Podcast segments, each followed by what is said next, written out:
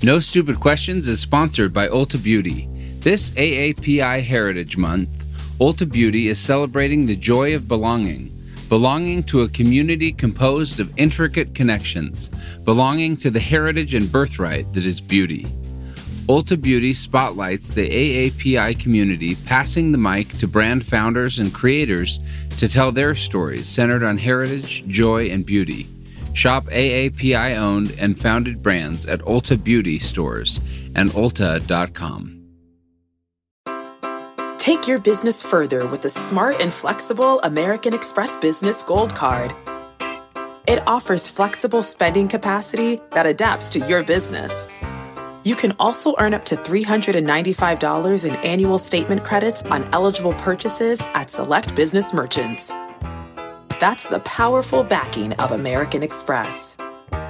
Terms apply. Learn more at americanexpress.com slash business gold card. That's so much to have to remember. Uh, I'm Angela Duckworth, I'm Mike Maughan. and, you're, listening, to, No, Stupid, questions. Today on the show, do ultimatums really work? Look, I've got 48 hours invested in this relationship, and I just need to know are we going to the altar or not?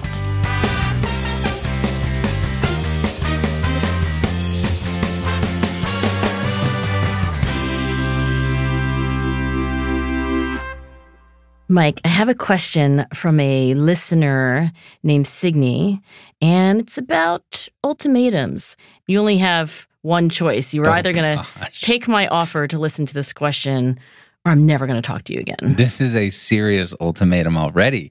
Look, I'm going to accept, though I don't love how you just did that. Signy writes Do ultimatums really work? I frequently wonder if those who pose ultimatums end up happy with the results. Whether it's at work or in someone's personal life, do we really get what we want? Is the promotion slash raise everything it's cracked up to be? Or do they end up quitting anyway? Or, yes, they got a ring on their finger, but the marriage doesn't last. As I always say, the grass may be greener, but the water bill is usually higher. Sincerely, Signy. Mm, I've never even heard that phrase. I always hear the grass is greener where you water it. I know. I think Signy invented that. So when I think of ultimatum, I, I mostly think of take it or leave it, you're dead to me. And I don't love that idea. You're dead to me if you leave it, right? Like, take it and, you know, we've got a deal, and, or, or leave it and that's the end. Yes, but I feel like it's set up in such a way that even if you take it, you're like, well, that was not cool. Hmm. I mean, when I thought of ultimatums initially, when Signy asked this question, I thought, okay, these happen in the business world, they happen in the political world, they happen in parenting. You know, if you don't stop right now, you're not getting any dessert. Right? If you don't clean your room right now, you're going to miss the party tomorrow. They happen in romantic relationships. I have a friend, they'd been dating for a long time, and she said to her boyfriend, like, if we're not engaged by X date, it's over. Oh, that is actually one of Signy's examples. Yes. So, did this friend get the ring on, on her finger? Well, what, what's fascinating about this one is that he didn't propose by then. he missed the deadline. Yes, missed the deadline from the ultimatum. I don't exactly know what happened, but fast forward, and all of a sudden, there's this post on Instagram Hey, we eloped and got married last week. Oh, that's interesting. No posts on Instagram about a speedy divorce. No, no, no. They're married and happy, so far as I know, but it's rather recent. So your guess is as good as mine. Time will tell. I don't know what happened between the ultimatum and the deadline being missed and the actual wedding. I should go find out that story.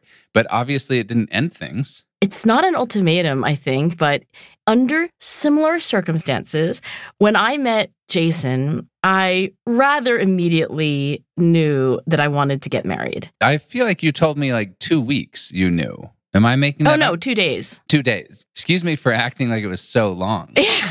I mean, I meet him, we're in our mid 20s. I just think he's so cute. I still think he's so cute.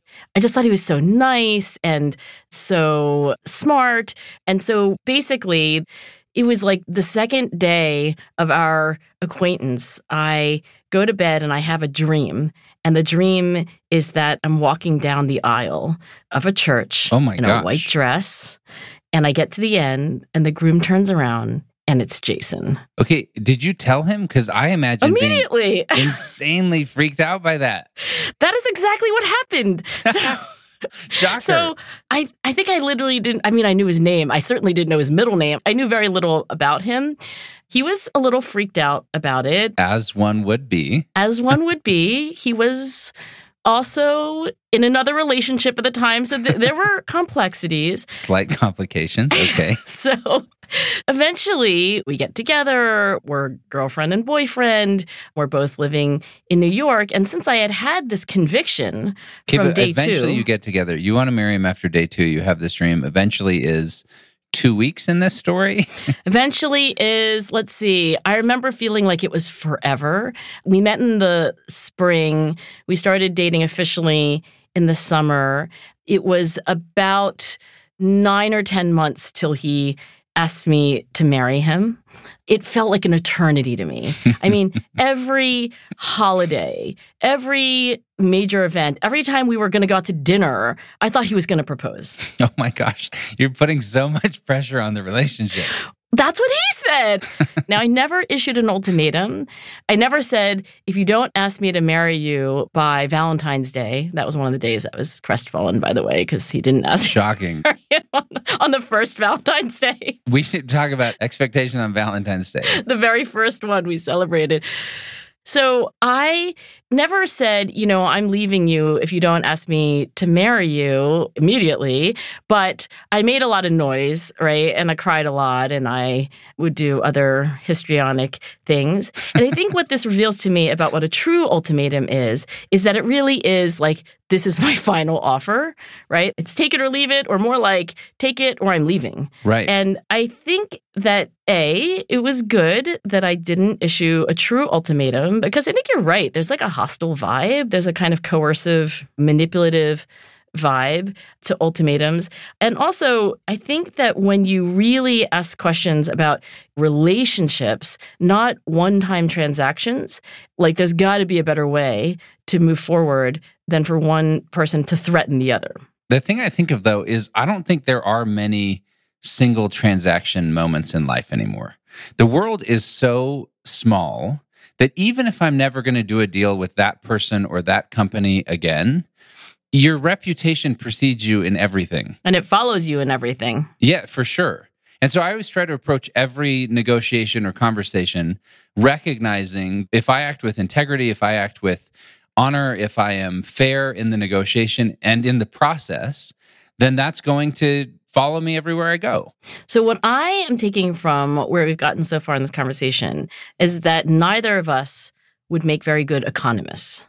And and the reason I say that is because when I got Signy's question, I thought to myself, I wonder if this is related to the ultimatum game, which is a game invented by economists to probe how we make transactions in the marketplace between two parties where there's a scarce resource, a limited amount of money, say, that needs to be divvied up. And it's so revealing to me that economists, first of all, would come up with a game called the ultimatum game, Well, obviously, right? not the cooperation game. Supply and demand. Come on, which is fair. There's a limited supply of Jason's undivided love, and you needed that. Yeah, right. So, in the context of the ultimatum game, they're not talking about marriage proposal, just so you're not confused. And actually, I think the best way to explain this game to you is for us to play it. And Mike, what I'm going to do is I'm going to give you the directions just as you would hear them if you walked into one of these economic experiments. I'm going to play the experimenter. I'm like the person in the white coat. Okay.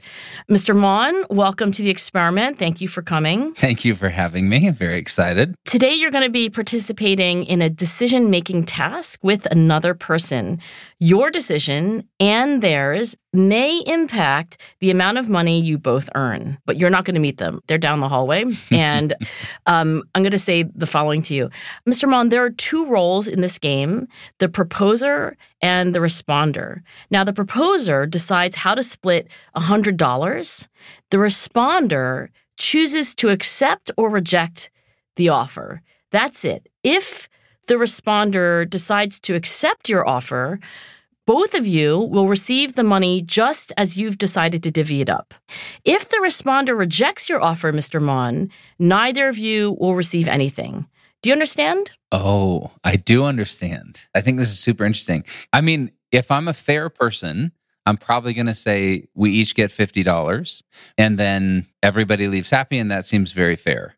Now, what I could do if I'm a selfish person, I hope I am not, I could say $90 to me, $10 to you. If they reject it, we both get nothing.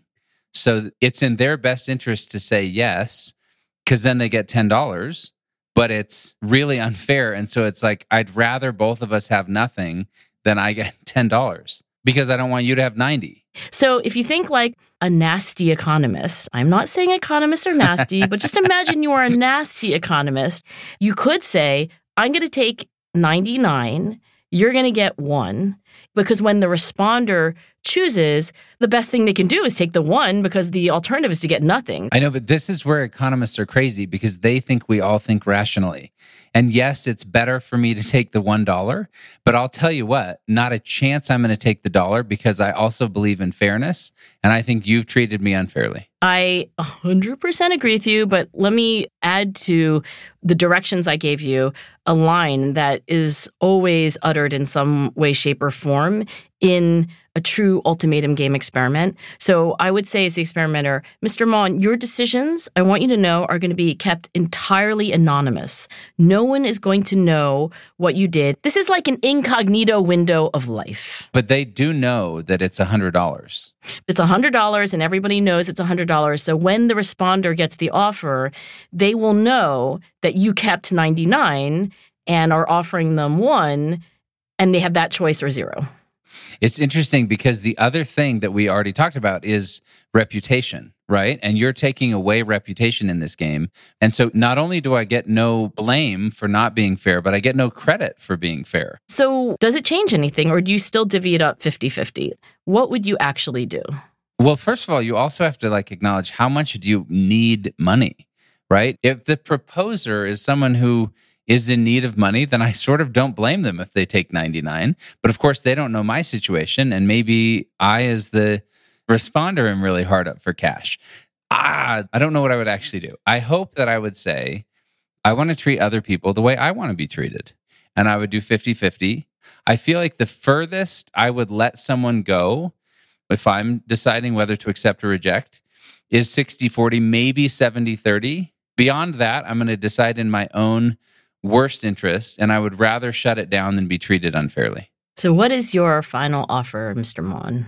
I will offer 50 50. So you're going 50 50. You know, I played the ultimatum game when I was reading Signy's email and I was like, oh, right, I'm going to look up the research on the ultimatum game. And I opened a chat GPT window and I played the ultimatum game with ChatGPT. ChatGPT administered it to me. Okay. I asked ChatGPT to run the ultimatum experiment and to put me in the role of the proposer. So I was read these instructions and I was asked the question there's a hundred dollars on the table. There's somebody down the hallway. Like, go for it. What are you going to do? And I, I said 50 50. I felt very strongly that I should give half to this other person that would never meet and who would never have an interaction with me again, and half for myself. So we've just violated, in a way, economic expectations because we've sort of left you could argue $49 on the table that we could have just taken ourselves. And the ultimatum game, Mike, has been studied ad nauseum, actually. Like there's so much research on the ultimatum game. There's this one paper that tries to summarize 36 different theoretical proposals. Yeah, what's the average? What do people do? The modal offer in the ultimatum game, meaning the most common one, is, you know, somewhere between 40% and 50%. So close to half. That gives me faith in humanity, I'll be honest. yeah, right. So the somewhat surprising finding, I think, to economists who are like, why are people leaving $49 on the table? It's really affirming to those of us who would identify as nice people, that people are on the side of fairness. And I also want you to know that we have run this experiment so many times as social scientists that we also know how often people reject the offer, right? And essentially, when people get offers of less than 30%, so the experimenter walked into the room, you're like, there's this person, you'll never meet them, they're down the hallway. We gave them $100 to divide up between you and them. They've chosen to take 71 you have the choice to either take the 29 or you reject the offer and neither of you get anything. And in that case, most people reject the offer. I mean, this goes with what I was I said anything Intuitive, past 70 yeah. 30, I'm not going to do it cuz that's too much. You're indignant. I I would be. Absolutely. Really, this is not a test of economic exchange. It's really a test of fairness. It feels in every way like we're trying to go with the old golden rule, treat people like you want to be treated. Even though they've set up these parameters, you never meet the person, they don't know who you are.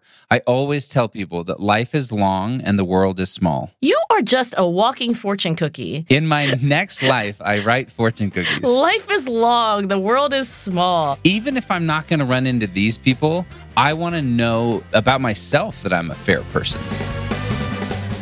Still to come on No Stupid Questions, Mike and Angela discuss what it means to give a compassionate ultimatum. Hey, mom, I want to move to New York to become an actor.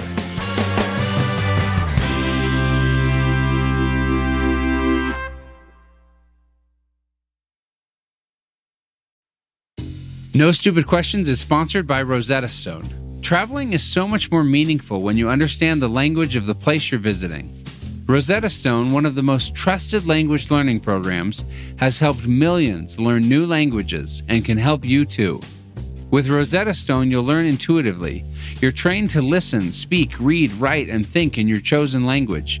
You'll be prepared for real, authentic conversations. Plus, their true accent feature gives you feedback on your pronunciation. And with the Rosetta Stone app, you can learn anytime, anywhere, with customizable lessons as short as 10 minutes. For a very limited time, our listeners can get Rosetta Stone's lifetime membership for 50% off. That's 50% off unlimited access to 25 language courses for the rest of your life. Redeem your 50% off at rosettastone.com slash questions. That's rosettastone.com slash questions. Experimentation is how generation defining companies win. But you need a reliable, rigorous system to run experiments effectively. Welcome to Eppo, a next generation A B testing platform that helps modern growth teams maximize ROI and understand the impact of new features. Visit geteppo.com slash freak to learn how Eppo can help you increase experimentation velocity while unlocking rigorous, deep analysis in a way that no other commercial tool does. That's G E T E P P O dot com slash freak. Have you ever brought your magic to Walt Disney World like, hey, we came to play? Did you tip your tiara to a Creole princess or get goofy officially? When we come through, it's true magic because we came to play at Walt Disney World Resort. Now, back to Mike and Angela's conversation about ultimatums. So I think one thing that's interesting, there's this Harvard Business School professor named Deepak Malhotra, and he talks about ultimatums in a lot of different ways. One of the things he says is that they're not always bad, meaning that if you're doing it in a way that gives information, like I have actual non negotiables that have to be met, like I, I, need to do it by this date, that can be perceived as information rather than a threat or coercion. And I actually don't blame people in dating that's sort of like, hey, I've invested two years of my life with you. If we don't have this and I get or two days, you Or know, whatever two- the well, case that I- may be. Like, look, I've got 48 hours invested in this relationship, and I just need to waste. know. Are we going to the altar or not? that I think maybe is uh, I'm going to stay out of that. I'm so glad that it worked out for you. It really worked out. We just celebrated our silver anniversary. Is that the 25th one? I, I don't know, but I'm very happy you did. I celebrated one wedding anniversary with you guys, which I know you won't remember. Oh, yeah. That's, that's, it was not 25, though. We were at some random meeting. Yeah. Were we at like a fundraiser? And I walked in, and you and Jason are like, glad you're here. It's our wedding anniversary. And I thought, well, that that's fun. Also, what? Way to keep the romance alive. Anyway, to Deepak Malhotra's idea, they're not always bad, but he says before giving an ultimatum, always ask yourself one, is it really an ultimatum? AKA, would I actually follow through? You have to be committed, otherwise, you lose all credibility. And two, is there any other way I can achieve these objectives without resulting to the ultimatum? Because there's usually a less aggressive way to get to the same result. I think about the most recent sort of high profile ultimatum out there that I would say is is Elon Musk and Twitter. So the guy spends 44 billion dollars to buy Twitter. How much he bought Twitter for? Yes, and it's Wow. not worth that and he whatever and so he gets sued and he has to go through with the deal. He's kind of frustrated about it. Anyway, he sends a very early morning email to Twitter employees back in November of 2022 and the subject line is a fork in the road. And he basically says going forward we're going to build Twitter 2.0 everyone working here has to be quote extremely hardcore we're going to be working late nights Wait, did he say hardworking or hardcore? extremely hardcore Wow. and then he goes on to say this will mean working long hours at high intensity. Only exceptional performance will constitute a passing grade. This is like out of the textbook for how not to communicate as a leader, but keep going. No comment. But then he says if you're sure you want to be part of the new Twitter, click yes on the link below. Anyone who has not done so by 5 p.m. Eastern Time tomorrow will receive three months severance. Whatever you decide, thanks for your efforts. Wow. I didn't know any of this. I, I live in a cave. But like you've spent your career, bu- I know what it's like to build a tech company. You are sacrificing a lot. You're putting in a lot of blood, sweat, and literal tears. You create this incredible bond with your coworkers because it's hard to do these things. Yeah. And then you have a new person come in who bought the company. Who didn't put in the blood, sweat, and tears. Right. And then you get this email with an ultimatum, and it's not like, oh, I'll give you time to process or think through. It's like tomorrow at 5 p.m., you're in or you're out, and exceptional performance will constitute a passing grade. Okay, so was that an empty threat or did he carry through on the ultimatum? Elon Musk does not make empty threats. so he'd already fired half of the workforce. Prior to the fork in the road email. Yes, including a bunch of the top management. Anyway, in the six months after Musk took over Twitter, headcount dropped by 90%. Oh my God. 90%. Wait, is that what Elon Musk wanted though? Did he want to reduce headcount to reduce costs? So he was like, good, I've got the 10% of exceptional performers. Yeah, but I don't know that he got exceptional performers. I know that he got 10% of the company. That's pretty different. Right, that's true. One might imagine that some of the exceptional performers who don't like that kind of culture left and went to other tech companies. I mean, I might even say people with a certain level of self respect are like, come on, I'm not doing this. Hmm, they're like the responder with the like, are you kidding? That's unfair and terrible. I'm leaving and I I'm going to cut off my nose to spite my face. Right. But also maybe to save my face. Here's what Musk says six months later. He says, We need to hire people. And if they're not too mad at us, probably rehire some of the people that were let go. Oh, interesting. Because desperate times, he says, of course, you know the phrase, desperate times call for desperate measures. And we probably let too many people go. I'm going to see how many aphorisms we can cram into one That, conversation. that was Elon Musk saying that. I know, but before Elon Musk said it, it was a cliche. But that's okay. No, no, no. It's all right. I'm just saying I'm, I don't want to be accused of being the only one who ever says them. Okay, fair enough. You're, you're taking no credit for it. So he said take it or leave it, but then later was like, oh, just kidding, in a way, right? By hiring back some of the people who rejected his offer. Well, saying that I probably need to hire them back, but they might be too mad at me. And I think this goes back to what this Harvard Business School professor, Deepak Malhotra, was saying. One of the things he talks about is that what's not negotiable today might be negotiable tomorrow. Mm. So be careful with your ultimatums because you may think this is a non negotiable. And that's where Elon was like, hey, this must happen.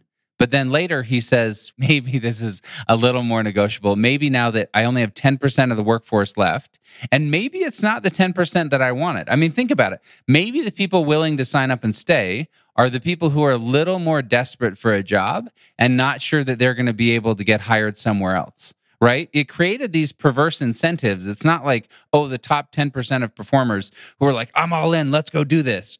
That's not necessarily who you're going to get. Right. So, since we're all on team anti ultimatum. We should actually also talk about this paper that came out um, very recently. There were these business school professors who wondered is there a way to escape the trap of this kind of ultimatum mindset.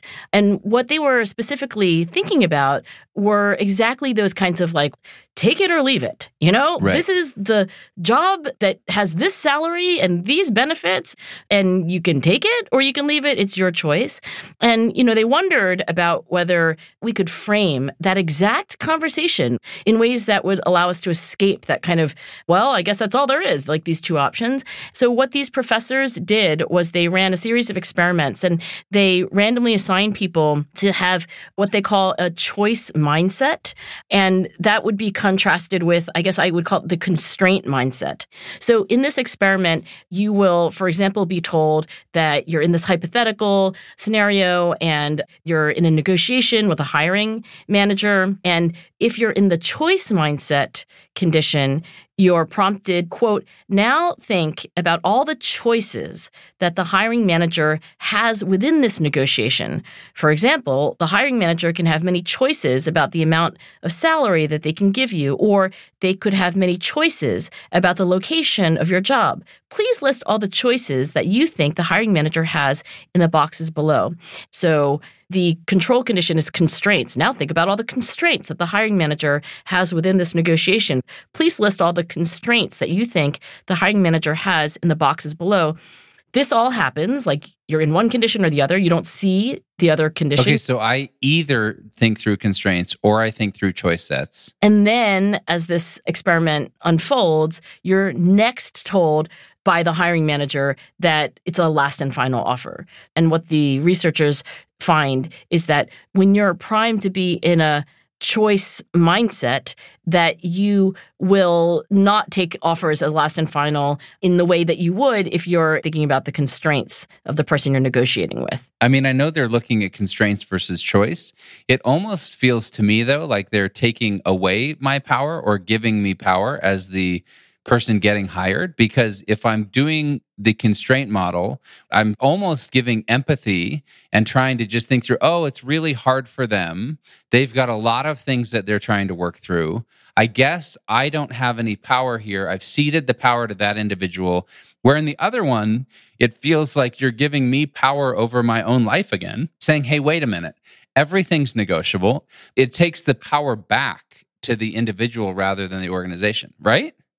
I think that's right. You know, I am one of the rare business school professors who has never taught nor taken nor practiced a negotiation in her life. But I I was recently on a walk with Max Bazerman at Harvard Business School who's like super famous for his research and also his teaching of negotiations and I said to Max I was like and this is true story. This is like, oh my gosh, a week or so ago. I was like, Max, I don't want to read all your like dozens, if not hundreds of papers. Like, just what's the gist of negotiations? Can you just like, summarize the whole lifetime of work? Summarize please? it like in a sentence because I might need to have a negotiation at some point. And he said, sure. He said, can I have two sentences? You're like, that's so much to have to remember. Uh. Good negotiator. So he was like, Could I have two sentences? And I was like, Yeah, I, I could take that. anyway, so he's like, Look, there's two mistakes that people make in negotiations. One is they fail to take the other person's perspective. But he's like, Really, if you like fully take the other person's perspective, you can get a lot farther in negotiation than what people often do, which is like they're just so energetically thinking about their own perspective and how they're not being heard or they're not being fairly treated. So, empathy is rule number one. Second rule, and I'm not saying these are in order of importance, but the second thing Max said to remember in any negotiation is that you need to think win win. But the idea here is that if you think of a negotiation as a zero sum game, and that's exactly what the ultimatum game is, there's $100 You get 70, they get 30. You get 50, they get 50. You get 10, they get 90. It's a zero sum game. It all adds up to the same amount. Then you're going to only have like a certain narrow set of outcomes. But in almost every real negotiation, in any real scenario, there are a multitude of possibilities, and they're often ones that you don't think of in the short term. So if you were Max Bazerman playing the ultimatum game, I don't know, maybe you'd raise your hand and say, let's actually think about whether it's really $100 on the table. What a great summary of an entire life's work, and what a beautiful ability to summarize. Can I give you an example of my favorite compassionate ultimatum? You may. I want to hear about this. It's a good ultimatum. It's a good ultimatum and a compassionate one. So, John Krasinski, who played Jim in The Office. Oh, yes.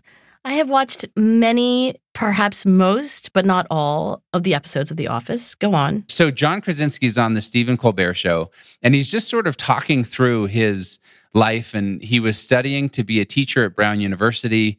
And he thought, I'll just go to theater school for a hot minute. And he likes it. So he, he's in the car with his mom and he says, Hey, mom, I want to move to New York to become an actor. And again, he's just finishing up at Brown where he's studied to become a teacher all this time. And I don't know about you, but I think most parents would be like, hey, that seems like a bad idea at this point in your life. Oh, what acting? Because it doesn't make money unless you make it big? Well, it's just a very risky proposal. High risk, right. Yes. And you're deciding maybe a little late in life to go that direction. Yeah. He says he has a super, super supportive mom. And so she actually says to him, she said, Great, here's the deal. If in two and a half or three years you haven't had, she uses fishing analogies. If you haven't had a nibble or a bite, she said, you have to make me one promise. You have to pull yourself out because as your mother, you can't ask me to tell you to give up on your dreams. Oh, wow. So she sets the ultimatum. She gives the time frame. You have two and a half to three years. Then you have to promise to pull yourself out of acting. Yes. So the ultimatum is this long, you have to do it yourself because I can't do it as your mom. So fascinating. John Krasinski says he accepted the offer. Yeah, he said it was very fair. He said that's totally fine. Two and a half years in. So he's hit the opening of that range. Two and a half years in, he says it's September. He calls his mom and says, Come pick me up. This is a disaster. I can't do this any longer. I'm pulling myself out. And his mom says, You know what? It's September. Why don't you just give it till December and let's see? Which is still within the, the window. Still within the window. Three weeks later, he books the office. Makes you want to believe in the divine, does it not? It does. Now, I'm not saying that that means you should all just keep going for three more weeks perpetually, but I do love this idea. Yeah, what is the moral of the John Krasinski story? The moral for me was that there are compassionate ways to make ultimatums and to the point that you've been making in terms of empathy when when his mom wasn't saying like you can't come home. You have no place. It was i have empathy.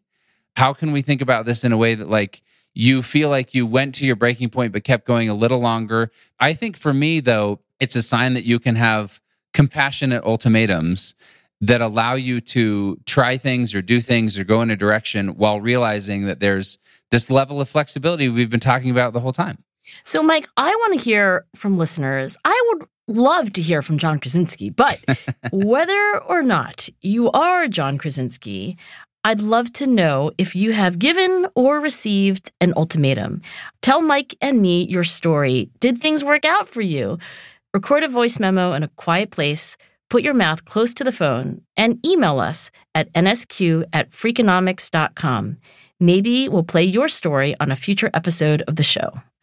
Mike, I'd love to end this conversation about ultimatums in a gentler, kinder way than I began it. Because I did say, take it or leave it. We're talking about this question from Signe. Does this mean you're giving me $70 and you're keeping 30 I have $90 for you, Mike. Yes. I think your point about John Krasinski's mother really, to me, is the ultimate moral of the ultimatum story because I think what it says to me is that when we issue a kind of take it or leave it ultimatum in that hostile, aggressive way that I began this conversation with, you do, as the receiver, feel like threatened, imperiled, and certainly, you know, bullied.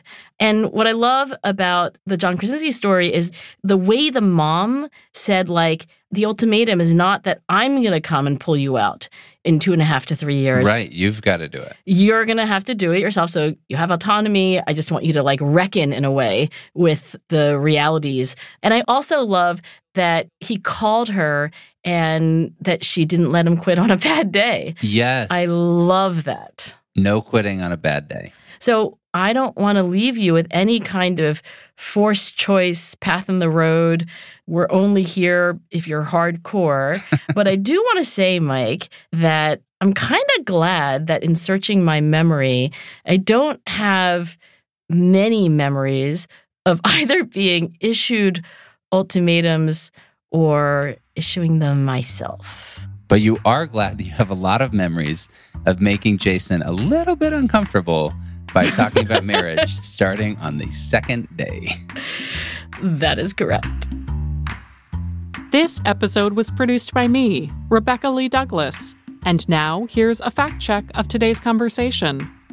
Angela suggests that listener Signe might have invented the phrase, the grass may be greener, but the water bill is usually higher. In fact, the version of the aphorism, the grass is always greener on the other side, seems to have originated in a line from Mrs. Miracle, a 1996 book by best selling romance novelist Debbie Macomber. The original maxim evolved from The Art of Love by the ancient Roman poet Ovid, who wrote, The harvest is always more fruitful in another man's field. Later, Angela says she played the ultimatum game after asking the artificial intelligence bot ChatGPT to administer it to her. But answering a question from a chatbot isn't the same as actually playing the game because there isn't real money at stake. It would be more accurate to say that Angela chose to split 100 hypothetical dollars with a hypothetical other person in a hypothetical version of the ultimatum game. Finally, Mike states that Elon Musk does not make empty threats. In fact, the executive chairman and chief technology officer of Twitter, now X Corp, has issued a lot of public ultimatums, and he hasn't always followed through. A few recent examples include threatening to sue Microsoft for using Twitter data to train its artificial intelligence models, threatening to sue independent researchers for documenting the rise in hate speech on the platform following Musk's purchase of it, threatening to suspend Twitter accounts that link to rival social media platforms, and threatening to reassign National Public Radio's account to another company. That's it for the fact check. Before we wrap today's show, let's hear some of your thoughts about last week's episode on bragging. Good morning. This is Chris from Elmer, Ontario, Canada, just calling in around your How You Like Me Now episode. One piece I think that was overlooked was the nonverbal bragging that you see quite often, where people have the flashy cars and flashy houses and flashy items, and they just outwardly are really bragging about their success.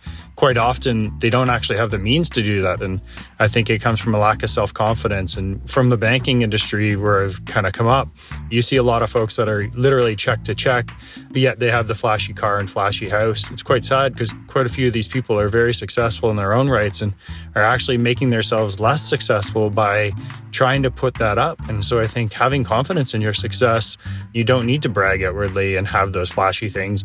Live within your means and enjoy your life. That was listener Chris Paulette. Thanks to him and to everyone who shared their experiences with us. And remember, we'd love to hear your stories about giving or receiving ultimatums. Send a voice memo to nsq at freakonomics.com, and you might hear your voice on the show. Coming up next week on No Stupid Questions How do you practice self compassion? For only $10.99, you can let every visitor in your house know that you are struggling. That's next week on No Stupid Questions. No Stupid Questions is part of the Freakonomics Radio Network, which also includes Freakonomics Radio, People I Mostly Admire, and The Economics of Everyday Things. All our shows are produced by Stitcher and Renbud Radio. Lyric Bowditch is our production associate. This episode was mixed by Eleanor Osborne. We had research assistance from Daniel Moritz Rabson. Our theme song was composed by Luis Guerra. You can follow us on Twitter at NSQ underscore show and on Facebook at NSQ show. If you have a question for a future episode, please email it to nsq at freakonomics.com. To learn more or to read episode transcripts, visit freakonomics.com slash nsq. Thanks for listening.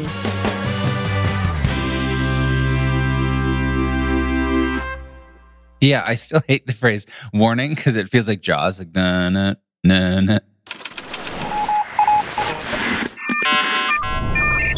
The Freakonomics Radio Network, the hidden side of everything. Stitcher. Is there such a thing as a traveler? Not a Delta. Because we know on one flight, Mike in 8C prefers reality TV to reality. So we provide more than 1,000 hours of in flight entertainment. While on the flight after, 8C is occupied by Jen, whose favorite snack is tea. That's why we provide fast, free Delta Sync Wi Fi available for SkyMiles members, because at Delta, we know. Refill? Everyone flies their own way. Delta. Keep climbing. Free Wi Fi available on most domestic flights. Terms of use apply. It's one thing falling in love with a house, picturing yourself moving in and calling it home, and quite another navigating the world of price negotiating, mortgage lenders, and finding the budget that works best for you. An agent who's a realtor can make understanding that world easier. Realtors have the expertise, access to proprietary data, and tools to help you get from imagining living somewhere to actually doing it. That's the kind of help we can provide. Because that's who we are. Realtors are members of the National Association of Realtors. Life is a highway, and on it there will be many chicken sandwiches. But there's only one McCrispy. So go ahead and hit the turn signal if you know about this juicy gem of a detour.